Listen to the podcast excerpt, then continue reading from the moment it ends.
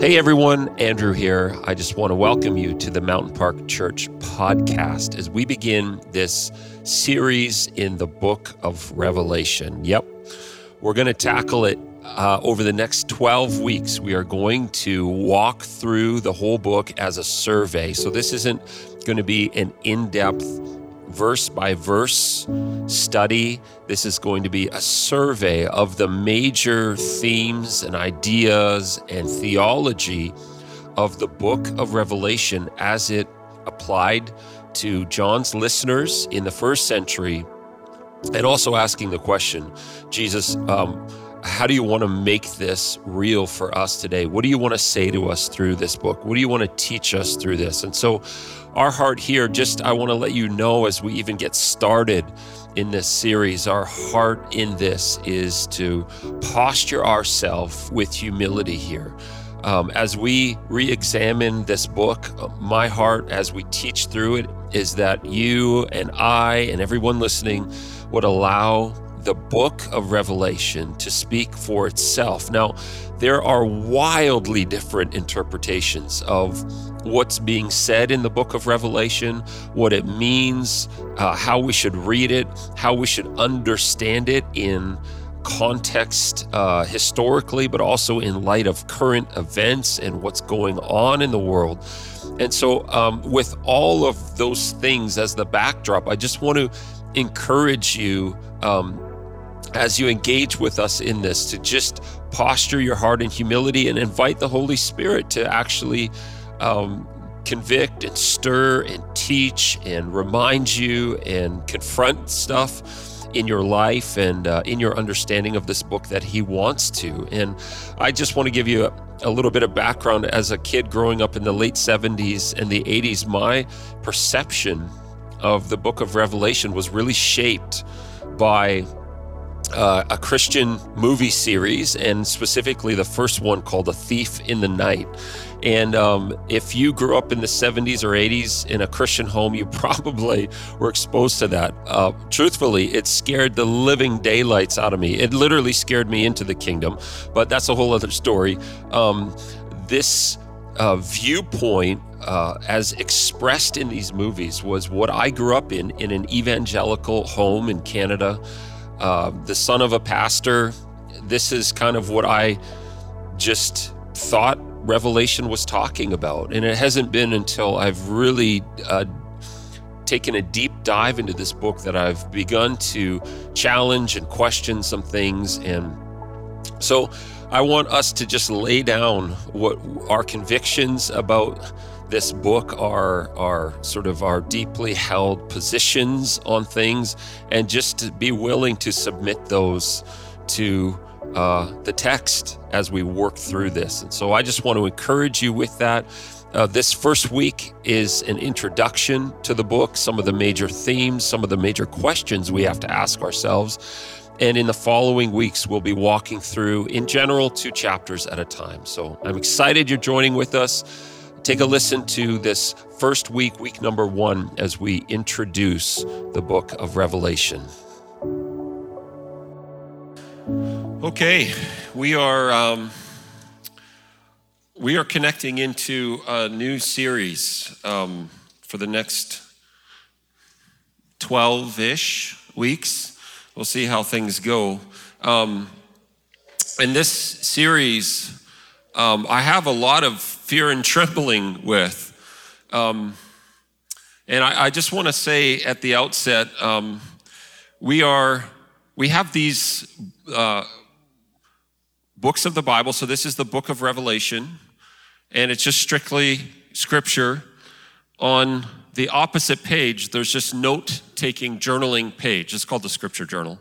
Um, we have these available. If you did not get one last week, and you want one even now, they're 10 bucks. Um, and you can pay after the service. But if you'd like one right now, uh, so that you can follow along with us through this series, um, you can just raise your hand and we'll come run around and, and give you some. So there's a few there. If you guys can kind of do that. So the heart behind this is that uh, we want to get off our phones and into like the printed word for this series and give you a chance to just track with the Bible and your notes. So the heart behind this is that you just bring this with you to church because like I mean, I'm guilty of this too, but hardly anyone brings their own actual Bible to church anymore because uh, we all have it on our phones and stuff like that. But the heart of this is that you would bring these to church with you. And as we're working through this book, that you would just be making notes on that page beside it as we're tracking through uh, this book of Revelation. We're, we're going to be using the English Standard Version, the ESV, uh, for this series. And like I said, I have uh, great a trepidation in some ways in tackling um, this book. And I want you to know uh, right out of the outset, keep your hands raised if you if you need one. Um, I want you to know just right out of the gate, our posture and my posture as we talk about the book of Revelation um, and the posture of our house here, I'll use that word, of our house, needs to be humility. Revelation has been wildly interpreted in very different ways. And um, we actually need to approach this with humility and just come back to uh, a baseline of God, what does it actually say in there? And so I just want to preface this whole thing by saying, I, my, my heart here is not to uh, offend anybody, but I'm sure by the end of this, every one of you will be offended in some way or another. It's not my point or my intention because we, we hold these deeply held beliefs about what we think Revelation says because of what we hear preached about it in popular Christian culture. And so here's what I'm going to ask us together to do in humility. Would we just come back to the text and say, Jesus, we want to learn from it in a new way again? And in humility, we want to actually be willing to be uh, course corrected where we need, convicted where we need. We want to actually read this uh, with fresh eyes and perspective again. And so, as we work through this series, I just, I'm going to constantly be reminding us to come back to this posture of humility and holding our convictions about what we think Revelation says lightly. Aside from the bodily resurrection of Jesus that's mentioned in Revelation, the fact that he is the Son of God uh, and that salvation comes through him and him alone, we are not talking about doctrine or theology that we should divide over. So we shouldn't be dividing in the church over your doctrine as it relates to the millennium thousand year reign, whether that's literal, whether it's taking place now, whether it's going to take place sometime in the future. We shouldn't divide over where you land with uh, the rapture quote unquote, and tribulation and the sequence of things that you think are going to happen, those aren't things we should be dividing over. We want to hold those with grace and humility. Um, and we want to invite the Holy Spirit to teach us some new stuff and come back to Revelation on its own terms. And so that's going to be our attempt. The heart of this series is not my trust me, my goal is not to tick you off every week, but it's going to happen. I'm pretty sure of it. Um, and as I've been studying in this book for the last year or so, my own posture and position, my own theology has been shifting as I've attempted to come back to the book of Revelation, see it with fresh eyes, and meet it on its own terms. Okay? Is that a fair starting place for everybody? Can you, can you all agree to that? If you are angry with anything I say, email Brenda at mp.church and we'll be okay. I don't want to hear about it. No, I'm just kidding. So today is really just uh, an introduction, and this series is going to be what's called a survey, okay? So uh, this week and next week, we'll be stuck in, in chapter one. But in the subsequent weeks, we're roughly tackling two chapters per Sunday. So we're not like verse by verse going through this. We're going through the major themes and ideas and concepts and some of the bigger picture uh, realities of the book of Revelation. And so, just to set this into its context, as well, we're going to try something different in this series. This is the only book that we'll see when we read it, the only book that says that you'll be blessed if you hear it and read it. So, what we're going to do in this series is each Sunday, we're literally going to read the full chapters that we're discussing that week. So, roughly two chapters per week. It's going to take a few minutes, but we actually want, uh, again, God's word to be read aloud in the context of the community. And when John penned this book of the Bible, his intention was that it would be read aloud in the church and by the church. And so each week we're going to have some different readers. If you're here for the whole 12 weeks, you'll have read and listened to the whole book of Revelation all the way through. And so that's just something we want to try that's totally different. Um, don't be worried about how long I'm going to take preaching after that. It's going to be totally fine. So, all right. Before we read uh, the first verses, there's a little too much laughter there. Before we Mark. Before we read those verses, I want to give you just a bit of context. So, when we're when we're reading and studying scripture, there's a few basic principles that are really important as a structure to follow. Number 1, in case you're new to reading the Bible, the and if you open to chapter 1 of Revelation here, you'll see there's a large 1 to start. That is the chapter. Throughout, you're going to see small numbers. Those are the verses, all right? So when we talk about chapter and verses, that's how it's delineated um, just in our text here. The other thing that's really important to understand is the Bible was written by real people in a real historical context. So here's principle number one. If you have your scripture journal. You can even write this in the margin on that first page. You see, I have some notes on mine. Um, and if you still need one, there's some back there. You can hop up and grab one. Here's the first uh, principle we're going to apply as we work through the whole book of Revelation. That Revelation can't mean something for us it did not mean to the people it was directly written to. Okay, so here, this may be your first point of offense with me. Revelation was not written to a bunch of people thousands of years later for them to interpret secret codes out of. It was written to a group of churches, and it cannot mean for us something it did not mean to them. Okay, so context. This is where context comes in. It's really important. There were real people that the Holy Spirit was prompting John to pen this work for so that it could be helpful to them in the first century. So this book was written probably in the mid 90s of the first century, around 96 AD. Some people say it may have been 65 AD, a lot earlier, but the general consensus is this was written around 96 AD.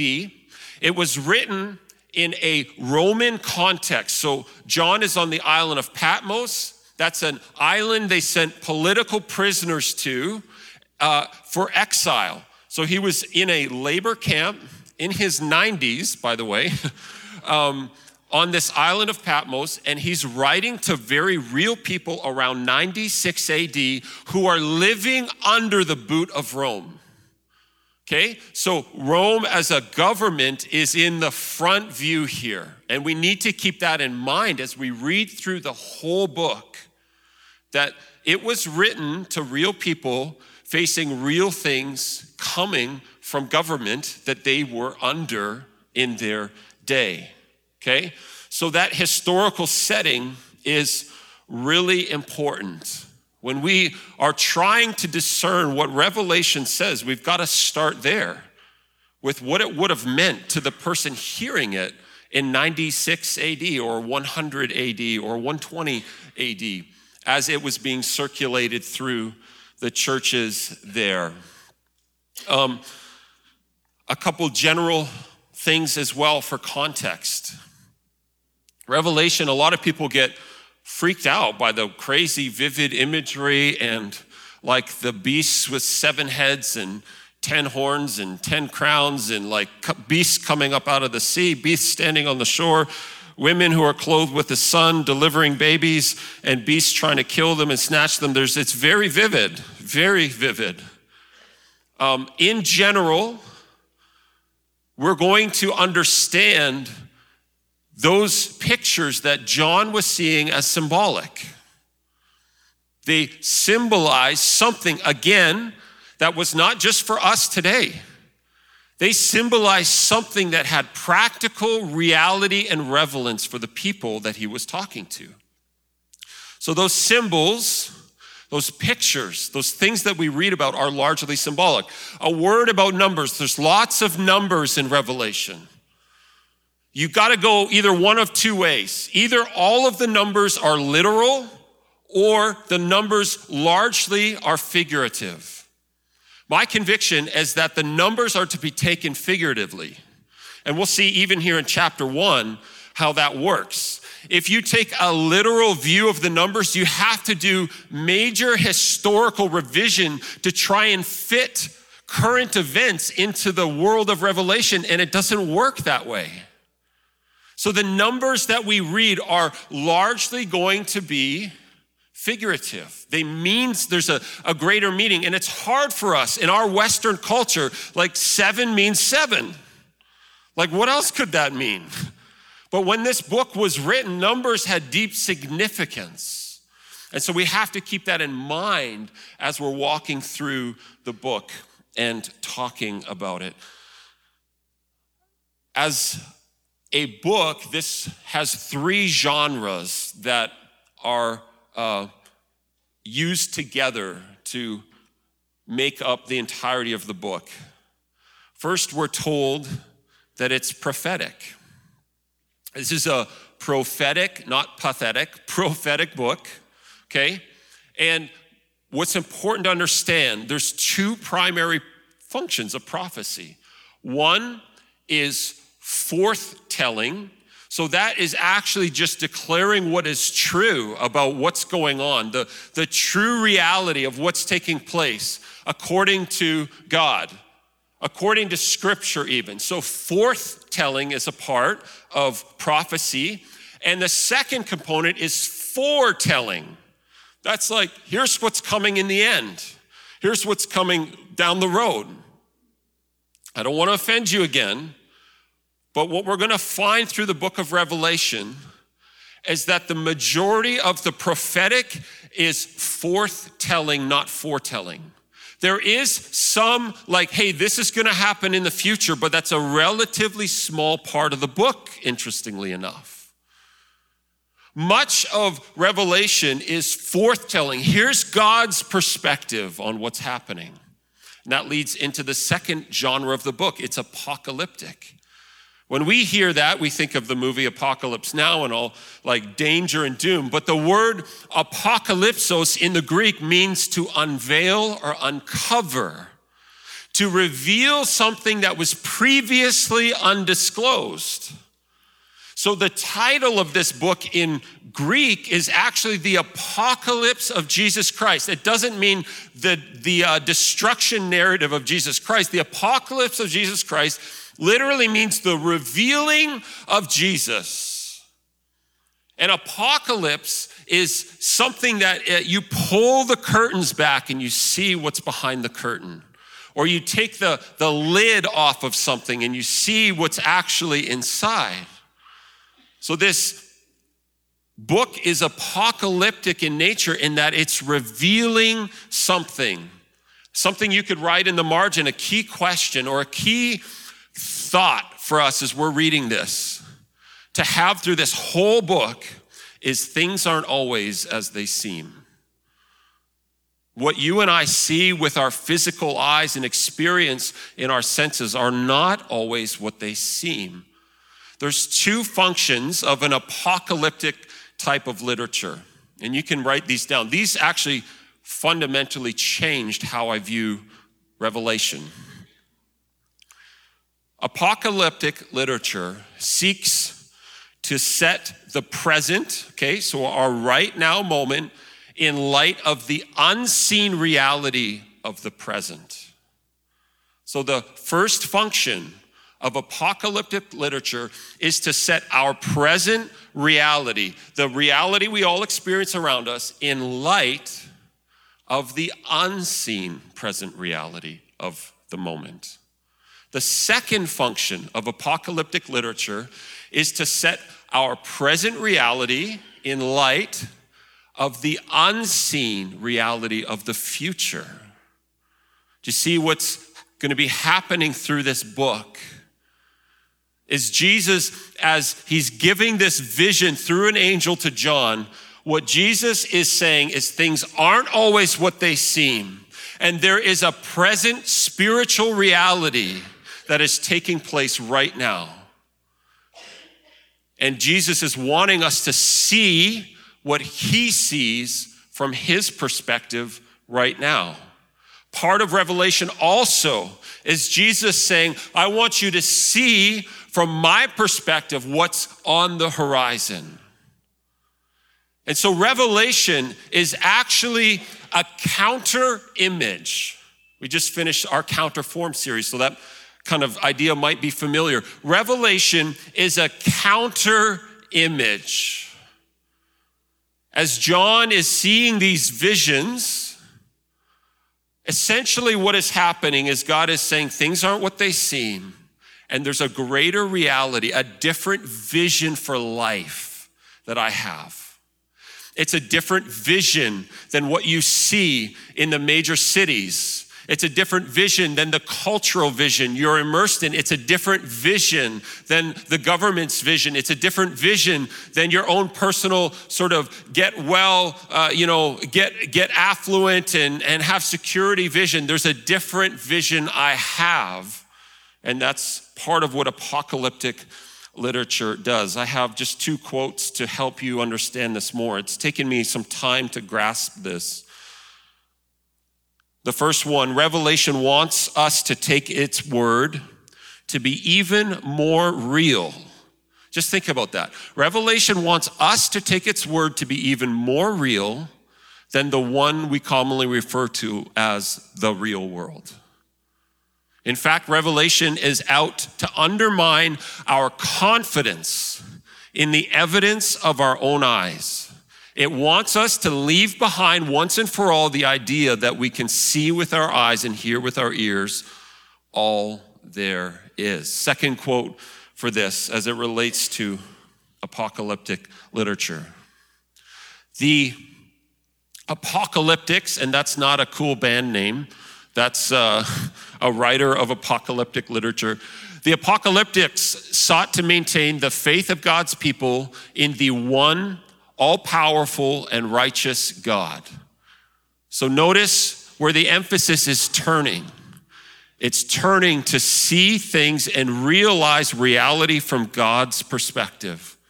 In the face of the harsh realities of the evil, of evil in the world, especially the political evil of the oppression of God's faithful people by the great pagan empires. The answer to this problem was always essentially that despite appearances, it is God who rules his creation.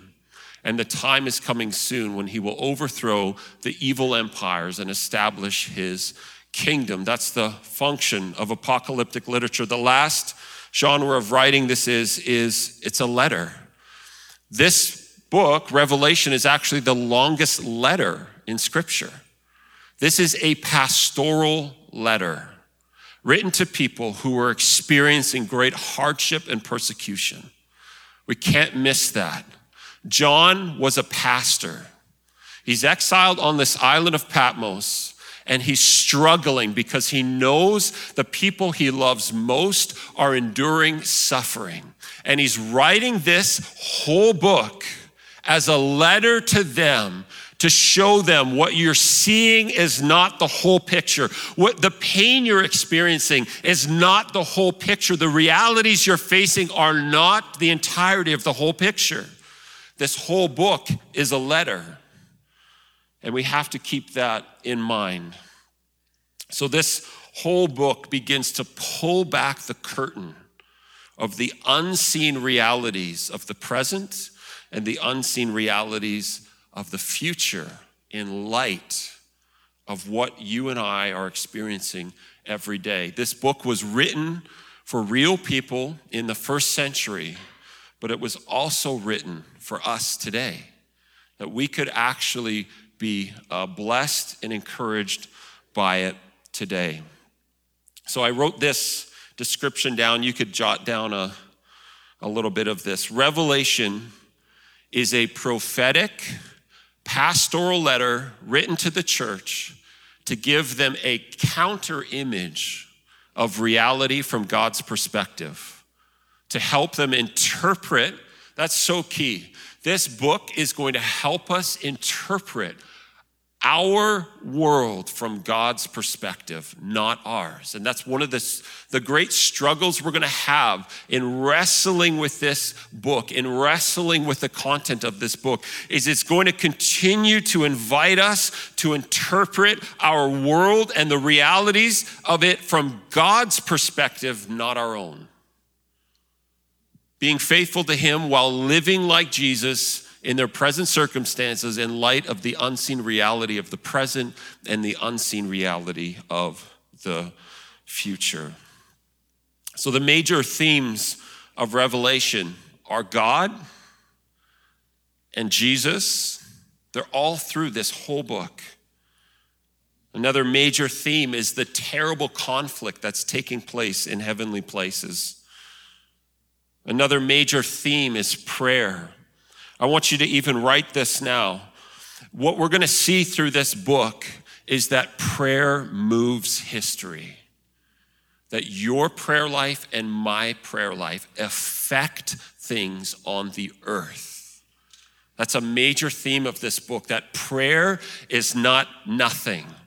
Prayer engages things in heavenly places that move along the purposes of God in humanity. Another theme in this book is suffering.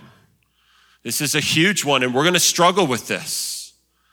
We're going to deeply struggle with this because this theme of suffering is that Jesus, the Lamb of God, the, the way through victory, the way to defeat sin was not to overpower and demolish it with strength, it was to walk through suffering. And this book is going to call us to follow Jesus in the midst of suffering, not to be whisked away from it, not to sidestep it this book calls us to endure suffering because our King did, and it was the way through which he brought victory over sin and death. Another major theme of this book is compromise versus holiness. This is huge in here. This book, if from beginning to end, asks the question who do you serve? And what has control of your heart? This book will challenge us. And it challenged the first readers who were compromising their faith in order to fit into Roman culture and systems and structures, in, in order to be agreeable to the world around them. We're going to see that they were challenged by compromised. And this book is going to challenge us who is your Lord? Who has the affections of your heart? And what are you going to do when push comes to shove? Are you going to compromise and become more like the culture and the world around you, or are you going to become more like the Jesus you say you serve? Another major theme is how to overcome. We're going to see that. Lastly, a major theme is hope. Here's the triumphant exit of this book, and the message is the outcome is secure. This book, more than anything, is a declaration of hope for us today. And it's going to give us keys for how to live uh, following Jesus. So here's a couple of questions uh, that you can ask, and I just want you to jot these down as, as uh, just to stir you as you're reading through this. First question that this book is going to ask us to ask is where our true loyalties lie. What are you truly loyal to in your life? The second question this book is going to ask us is where are your true values? Where are they? The third question this book is going to ask is what is really the most important thing in your life? The fourth question this book is going to ask us is what would you be willing to die for? The fifth one, this is a convicting one. What does the evidence of your daily life say what does the evidence of your daily life say about who you're really following? Lastly, this question we're going to be asked over and over through this book is what kingdom are you a part of? This book of Revelation that we are going to be studying is going to invite us to follow Jesus. That's what it's going to do. We're going to see in here that we're invited to follow the Lamb wherever he goes. This book is going to invite us to follow Jesus wherever he goes. This book is going to invite us to become like Jesus. And here's what I have in brackets. Our tendency, and we're shaped by culture and by Hollywood and whatever. Jesus is not Iron Man. Let's just get that out of the way. Jesus is not Iron Man. If we're going to follow him, then we must become like him. And Jesus was the lamb who was slain a man well acquainted with suffering. We have an aversion to suffering. But if we're going to follow in the way of Jesus and become like him, we are following the Lamb who was slain, who was well acquainted with hardship and suffering.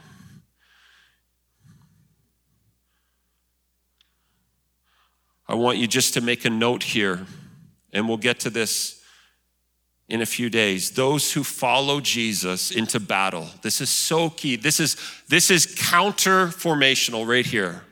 Because i know where your head is going if you're like me when i said follow jesus into battle i kind of know what might have been going through your head those who follow jesus into battle are carrying palm branches not weapons of war you're going to see through this book that we are never depicted as engaging in war. And I may have just ticked a bunch of you off with that, but we'll walk through and you'll see. Those who follow Jesus and are making and engaging in battle with him are carrying palm branches, not swords and spears. Let that just penetrate for a moment.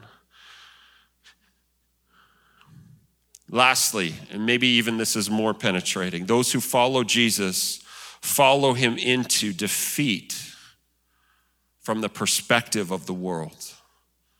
Just let that sink in again. Those who follow Jesus from the perspective of the world follow him into defeat. But that defeat according to the world, is the prelude to great victory. So, this book is going to call us to follow Jesus. It's going to call us to lay our lives down and live like he did, but it's going to challenge us at every corner with who is really Lord in your life. What are the values that you hold most deeply? And are you willing to enter into the life of Jesus? I'm going to read to you the first few verses of Revelation. I'll just invite you to stand.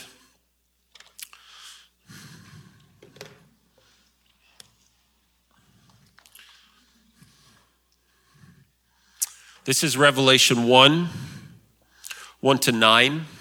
I'm going to read these. These will, this will be our closing kind of benediction. We'll have lots to say over the next number of weeks.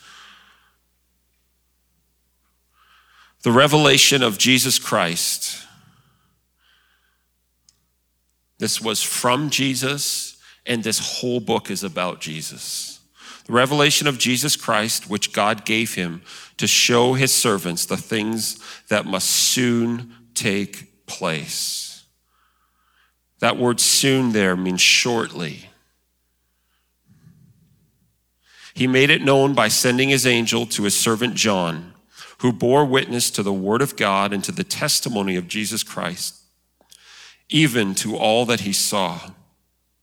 Blessed is the one who reads aloud the words of this prophecy, and blessed are those who hear and who keep what is written in it, for the time is near. What Daniel saw as far away, John says, I'm now living in the reality of what Daniel wrote about thousands of years earlier. Verse 4 John to the seven churches that are in Asia, grace to you and peace from him who is, and who was, and who is to come, and from the seven spirits who are before his throne. I just want to make a quick note there again. So we're getting into symbolism. Most scholars believe this is the word seven means complete and perfect. Okay, so just put that in your mind. Seven means complete and perfect. Most scholars believe what he's saying here is the Holy Spirit. He's referencing the Holy Spirit, who is the fullness and completeness of God Himself. This is a Trinitarian view here. The seven spirits who are before the, his throne, and from Jesus Christ, his faithful witness, the firstborn of the dead and the ruler of the kings of the earth. Again, he's establishing here this is going to be our perspective. The bodily resurrection of Jesus is essential. Jesus' lordship over all the kingdoms of the earth is essential. To him who loves us and has freed us from our sins by his blood and made us a kingdom, priests to his God and Father, and to him be glory and dominion forever and ever. Amen. You can circle that word dominion or underline it. Behold, he is coming with the clouds. I just want to make a quick reference there. In scripture, clouds are most often a reference to the presence of God. He's coming with the fullness of the presence of God. He's coming with everything that comes along with the presence of God. We see clouds in the Old Testament as a, as a demonstration, a visual representation of the very presence of God. What is John saying here? Jesus is God. He's coming in all the fullness of God. Every eye will see him, even those who pierced him, and all tribes of the earth will wail on account of him. Even so, amen. Let me just pray. Father, we approach your word with humility and not presumption. And you know I'm terrified to get into this. You know uh, that I'm struggling with even wanting to put myself out there in these next number of weeks, but I'm just asking, your word is so much bigger than me. I'm just asking that you would be honored as we step into your word and that you would bring deep, transformative work into each one of us as we submit ourselves to it and walk under its authority in our life. Father, I pray that as we even read your word out loud each week, that you would work powerfully in our midst. And more than anything, that you would teach us to see as you see our families, our world, our government, our pain, our suffering, our victories, that we would see from your perspective, the unseen realities of the present, but also the unseen realities of the future. We just submit ourselves to you. Father, I pray your blessing on every family represented here this week. I just ask, Jesus, that you would hem them in, that you would uh, watch over them. I ask, Father, that you would shelter them in the shadow of your wings. Bring healing and restoration, renewal and revival in every home represented here. And in Jesus' name, I just forbid you, enemy of God, from stepping out and working in retaliation to the things that God is going to be doing in our midst over the next 12 weeks. We just cut off any points of access that you might have. We restrain your influence. And we command every spirit in the unseen realm to be subject to Jesus Christ, the Son of God. Cover our homes and our families, our children, our workplaces, our schools. In Jesus' name. Amen.